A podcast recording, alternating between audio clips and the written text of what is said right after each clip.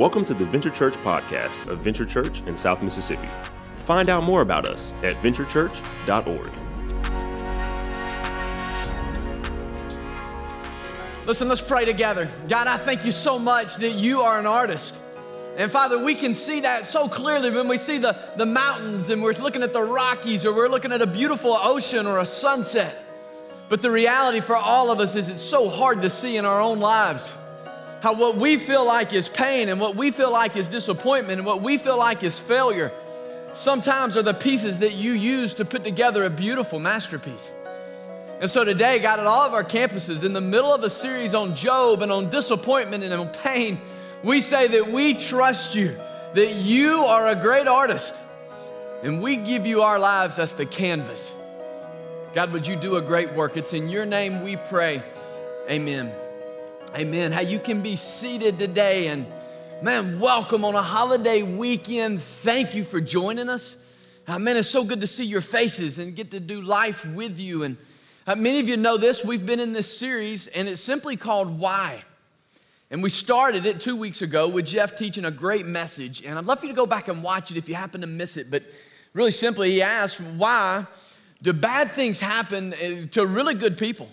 And you've asked that question too, right? Why, why are we walking through this? And he taught a great message on that. Go back and watch it. Last week, uh, Timmy taught, and man, Timmy did a great job. If you've read through uh, with us in the Bible reading plan, really this past week, much of it, the dialogue going on in Job has been his friends. And you know this about the book of Job. I'm gonna tell you, his friends didn't give him the best advice. And Timmy asked us the question last week. He said, maybe you remember the table up here. He asked, Who's sitting at your table? Who are the people that are speaking into your life? Who are your friends that you've entrusted with a voice into your future?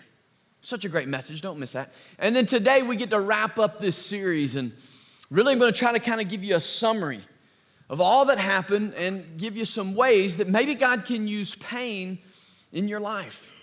Now, I want to be honest with you. Yeah, maybe you've heard this before, but the Bible is written over 1,500 years, and uh, there's 66 different books that make up the Bible, and there was 40 uh, something uh, different writers that God inspired. They were lawyers, they were fishermen, they were businessmen, they were uh, all different things that God used them to write the Bible. It was written over three different continents in three different languages. And if I had to be honest with you, I think the most difficult book of the Bible is Job. I mean, the, the reason for that, it starts out real simply. Jeff used this the first week. He says, Job was a righteous man. I mean, everything about Job, this is happening to a really good person. Job chapter 1, it starts out with all the different ways that Job was blessed and how righteous he was. And it starts out with the enemy, Satan. He comes to God and he says, I believe that Job is righteous, but he's righteous only because he's so blessed. He says, Let me begin to attack Job. And so you know this if you've read through Job. The first messenger comes to him and says, Hey, you need to understand your cattle, they're gone.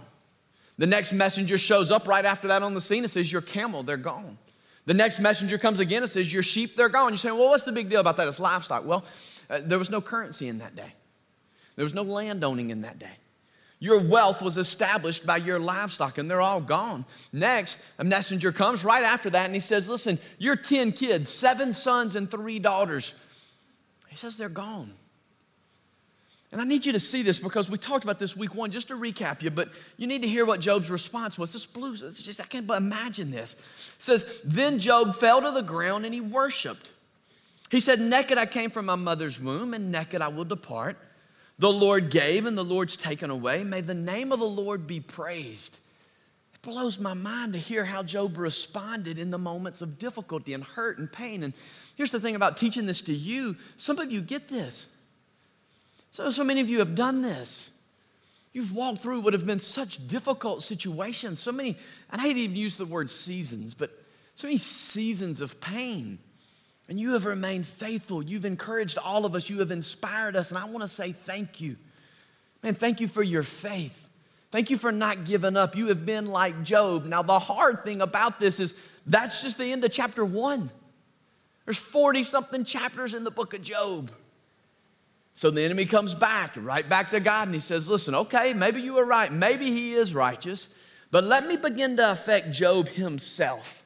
Let me begin to affect his health. Let's see just how good he survives when I begin to affect Job. So, next thing we find Job in chapter two is he's out by himself. He's, he's out of the city, he's outside of the gates of the city, and he's sitting in a pile of ashes, and he has broken pottery, ceramic pottery, and he's scraping these sores to get rid of the scabs and to begin to drain, I hate to be this honest, but to begin to drain the infection. Says he's covered from head to toe. And then maybe if you maybe if you know this about Job, his wife shows up, and that's not good news. His wife simply says, Are you still holding on to your integrity? Curse God and die. Verse 10. He replied, You are talking like a foolish woman. Shall we accept good from God and not trouble? Now, this is when you know Job is a better man than you, most likely, because he didn't call her a foolish woman. Did you hear that? He says, You're acting like a foolish woman. And so Job survives the wrath of the foolish woman. And so, the, yeah, right? And then his friends jump in. And so his friends, so listen, basically in a nutshell, his wife says, You need to blame God for this. His friend says, You need to blame yourself. It's something that you've done. And so for the next 30 chapters, the next 30 chapters, uh, basically Job is going, God, why? God, why is all this happening to me? God, where? Where are you in the middle of all this? And these are questions that you and I have asked, and many of you were asking right now. And so today, I need to encourage you the way the book of Job ends is God blessed the latter part of Job's life more than the first. But you and I are the same. Sometimes we learn the most in pain. Sometimes our biggest opportunities come from our biggest obstacles. And there's things we can learn in pain. Here's the first thing pain causes us to pause. Can you imagine Job? He has, I, listen, he's got 10 kids. I have two kids, and I think we stay busy. Man, he was a man of wealth. He was a man of lifestyle. He had all of these things. And as each messenger came to him, what did he do? He had to pause. He had to stop. Pain causes us to react, pain causes us to pause. Uh, just a couple of weeks ago, I was with one of our house church pastors, and he had just left the doctor's office and he just found out that he has got cancer. I tell you, the first thing he did, he called all his family over. And man, they cooked out together. Next Sunday, they were right here on this third row at Lincoln Road. They took up a whole row. His whole family was together. Next, he took his wife on a trip. What I want you to see is, man, pain caused him to change his pace. You've heard this, right? Pain causes uh, a change of pace and a change of place causes a new perspective. And many times, pain can do that for you. It makes us check out of our routine, it gets our attention, it makes us pause and evaluate like nothing else can. Pain causes us to pursue. After we've paused, we've caught our breath once we get a bad diagnosis, once we get bad news. Next, we begin to pursue. If you just found out you have cancer, you pursue a treatment plan. If you just found out you've lost someone you love, you begin to pursue to make arrangements. If you've just found out that, man, listen, you're up against something with one of your kids, or you and your husband, or you and your wife are in a difficult season, you pause, and then hopefully you look to find some counsel. You find a counselor, you find some wise advice. You begin to pursue something to bring about change. The best, the best example of that. You remember the stories in three of the four gospels. It's the woman says for 12 years she was bleeding. And it says there was a day where Jesus came into her town, into her village. And I don't know if you can imagine that moment, but you need, I mean, this is thousands of people come when Jesus came. He was at the height of his popularity. He was the miracle man. He was the teacher. And so everyone wanted to be around Jesus. But it says in the story that as he was walking through these streets that were packed with people, he felt someone tug on his robe.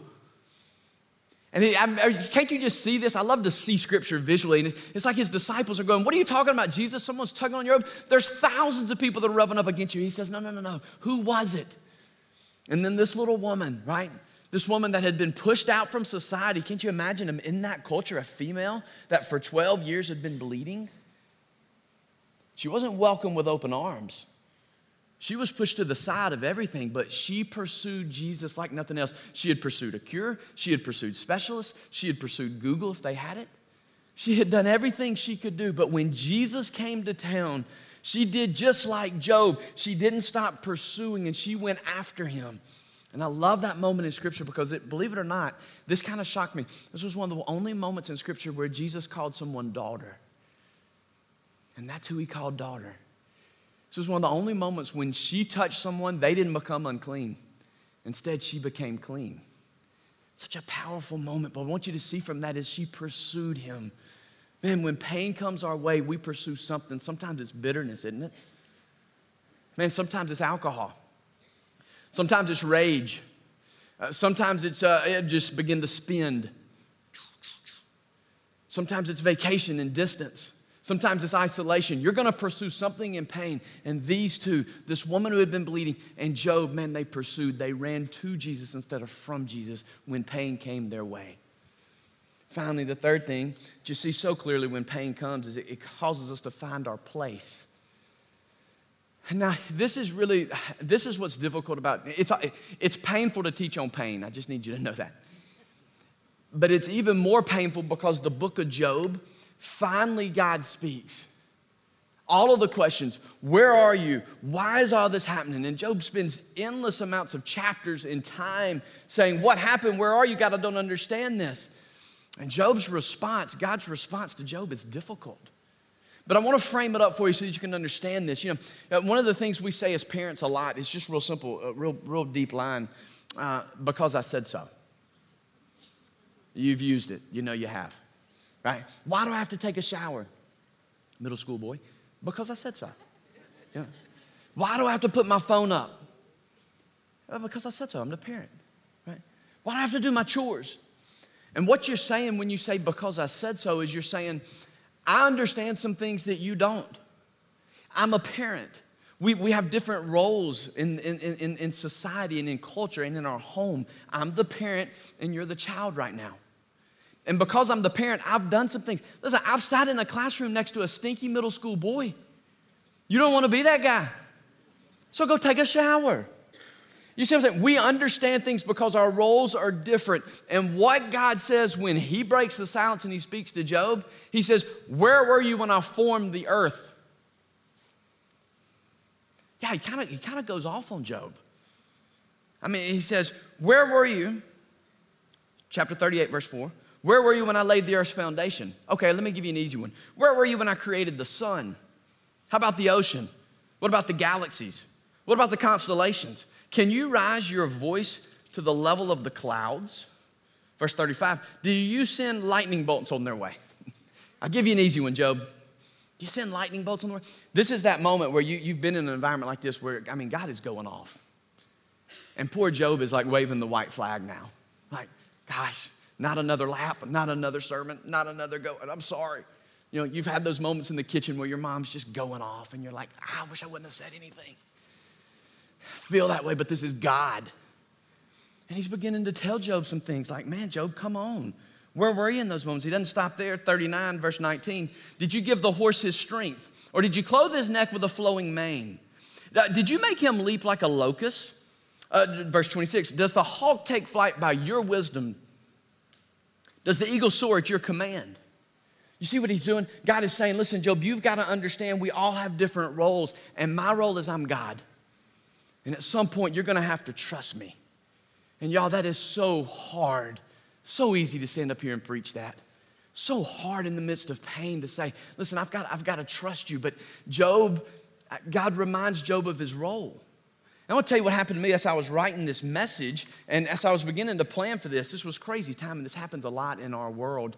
Uh, this, the first night that I began to kind of explore this and brainstorm, what we're going to talk about on this day, was the night that a severe thunderstorm came through. And in the middle of the night, Katie leaned over and she woke me up and she said, Hey, man, go turn on the TV. Go, what's going on out there? There's lightning and, and, and thunder. Go, go find out, are we okay? So I got up and I did like you do, and I went in there and I turned on the TV and I began to hear the thing severe thunderstorm. And in the middle, I've got kids on both sides of the hall over here. My wife's over here. My dog is all up in our bed. She's real scared of thunder and lightning. And, and it hit me what am I going to do about it? I mean, the lightning was popping. It was like it was, it was like it was daytime. I don't know if you remember that storm, but it was so humbling to realize God brought me in this world and God can take me out. I mean, it hit me in that moment when the lightning is flashing. I'm to keep everybody safe. You're in good hands. I'm here. what do you do? Man, you, you, you recognize your place. Man, some of you, you have been so blessed and, and you have such authority and you have such wealth, maybe, and you have such experience. But at some point, you need to be reminded. I was reminded that night. Man, I, I, you, God, you are God. I am not.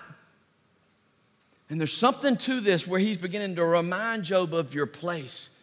God can only do, and God will do what God chooses to do. And at some point, we have to trust that. Now, again, that is so hard. And in fact, it was, it was really neat. Friday, I was at Walmart. I go to Walmart on Fridays, and I ran into one of the ladies that goes to our church, and since COVID, it's been really difficult for her. She's a little older lady, and so she's tried to be real careful who she's been around. But in the middle of all this, she lost her husband. And so she's been isolated. I began to ask her a little bit about pain. And she's got a platform to speak on pain. And she said, The thing about pain, Craig, you need to remind people you can't get around it. She said, You just have to go through it. And what I want to do to wrap up this series, Wise talk really directly to people that you're in that season where you're going through it. I want to give you a few things just to remember. And I do this so humbly because it's so hard to be in that season. The first thing I want to ask you to do is would you recognize the war? And I love that language because that's what it is. You know, listen, the, the, Job's sweet little wife, she began to blame God for this. Job's friends, they blame Job for this. Go back to the first of Job. Who's the one that started this battle?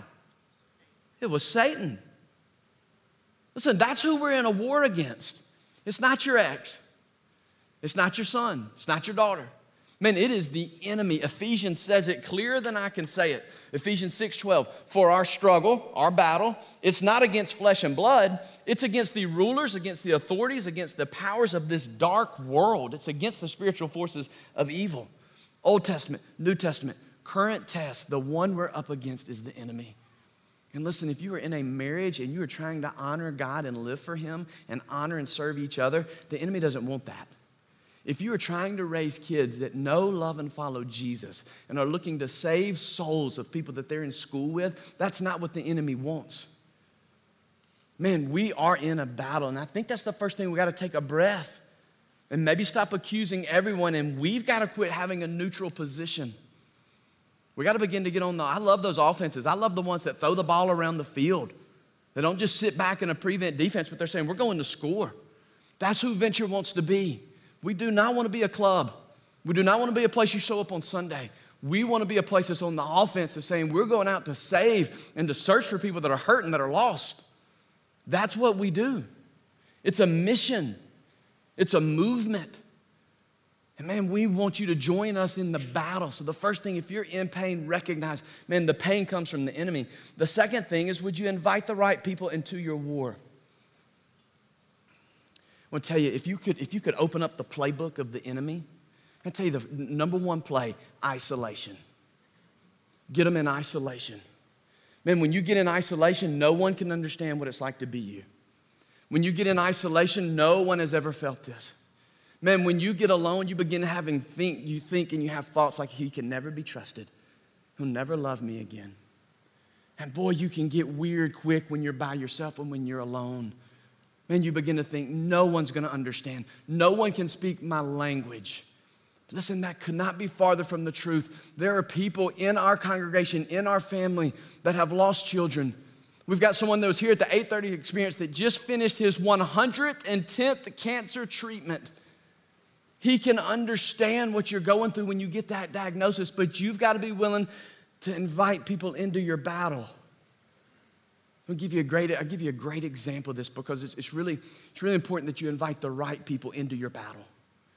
Because you get on a stage like this and you start talking about depression and anxiety, a lot of people don't understand it. But you get neck and you get knee to knee with my wife, she can speak your language, she can finish your sentences. And I need to encourage some of you because you're in that season. I'll tell you when we learned this. We, we learned this in disaster relief. Because when a storm comes, the first time we did this, it was, so, it, was, it was a crazy day. We had those terrible tornadoes that came through, all kind of devastation. And we said, come to the church at nine o'clock and we're gonna go clean up our city. And you guys responded. It was amazing. We had so many people that came. But to be honest with you, a lot of people came with like a rake and a sack lunch. And we had, we had big trees on people's homes. And we realized, man, the right approach for us is we had to invite the right people to come. And so now when a storm comes, I call my buddy David right here. Jordan's on the front row. His biceps are as big as my legs. His chainsaw's as big as me. And man, he can do some damage. He can clean up the tree so fast because he's the right person to be on the scene. I remember talking to one of our young moms at our church, and she talked about the first time she came back to church after she lost one of her, one of her little girl. And they lost their baby girl, and she came back to church. I said, What was that day like? She said, The day got so much better when Miss Charlie Ray found me in the atrium and she hugged me and she cried with me. And then she said this. I said, Well, what did she say to you? Because I'm bad in those moments. Sometimes I say the wrong things. She said, Craig, you don't understand. She didn't say anything. She stood with me, she held me, and she cried with me. And man, I, I need to help you in this because we want to fix. I've made so many mistakes in this. I have, I have left the people I love the most deal with a lot of emotions and pain, and I, I haven't asked the right questions and I haven't engaged. And I'm learning, man, just be present. Just be there in those moments. We've talked so much about pain. Let's talk about this for just a second. How do we help those that are in pain? First thing you do is you just, less is more. Talk less, be there more. The second thing, you can't fix it. If you could fix it, you already would have. They already would have. They're smart people. You can't fix it. Don't try. Just be there. Finally, be a guardrail. That's what my buddy Ryan told me. He said, in the middle of all those moments, he's, he lost his father, he lost a baby in the middle of this, his other son was in the hospital. It's just such a difficulty. He said, What I needed people to do was just be a guardrail for me. The train has come off the track, but I need you just to hold it up until we can get back on there. Men, we're good at that. But I need to give you permission to engage. You won't say the right things, but your presence is so valuable. Just be a guardrail, give them a schedule, give them a routine. Jump in there with them. Join your wife in the struggle. The enemy wants to use every time something bad comes. Let me tell you what he's doing. He's using it as a divider. And you're going to handle grief this way, she's going to handle grief this way. And you're going to get on down the road, and the enemy's going to use it to do you like this. And man, you're going to have to fight to come over here and capture her heart again. Speak her language. And it's not easy. I'm trying to learn how to do that too. But you can do it. Man, join people in their grief. Don't make them fight alone. Let the walls down. Let someone in. Less is more. Third thing, the last thing to speak to, if you're in that season, you're in that day where just pain is what you're facing, is would you remember in the dark what God showed you in the light? There were moments, and in the dark, you can't feel joy. You can't feel hope. You don't think depression's ever gonna lift. You think no man can ever be trusted. But I wanna tell you something, it's gonna shift. There is a day, will the pain leave? We're not promised that. And that hurts to have to be that honest. But I can tell you this it will shift. And Jesus will join you in the pain. The thing about the Old Testament, now listen to this, this is really cool. The thing about the Old Testament is it points to the New Testament, okay? It points to something that's to come. The thing about the book of Job is it points to Jesus. The thing Job didn't have when he was dealing with God is he didn't have a mediator. This is the Old Testament. This is before Jesus came for you and me. He was stuck talking to God. He needed someone to come and to die on the cross for you and for me, and it was Jesus. Job paints points to Jesus. The pain that we face, the distance that we feel, it points to the cross. We need someone to come for us. It was Jesus. Jesus points to a day where we'll be in heaven with Him for eternity.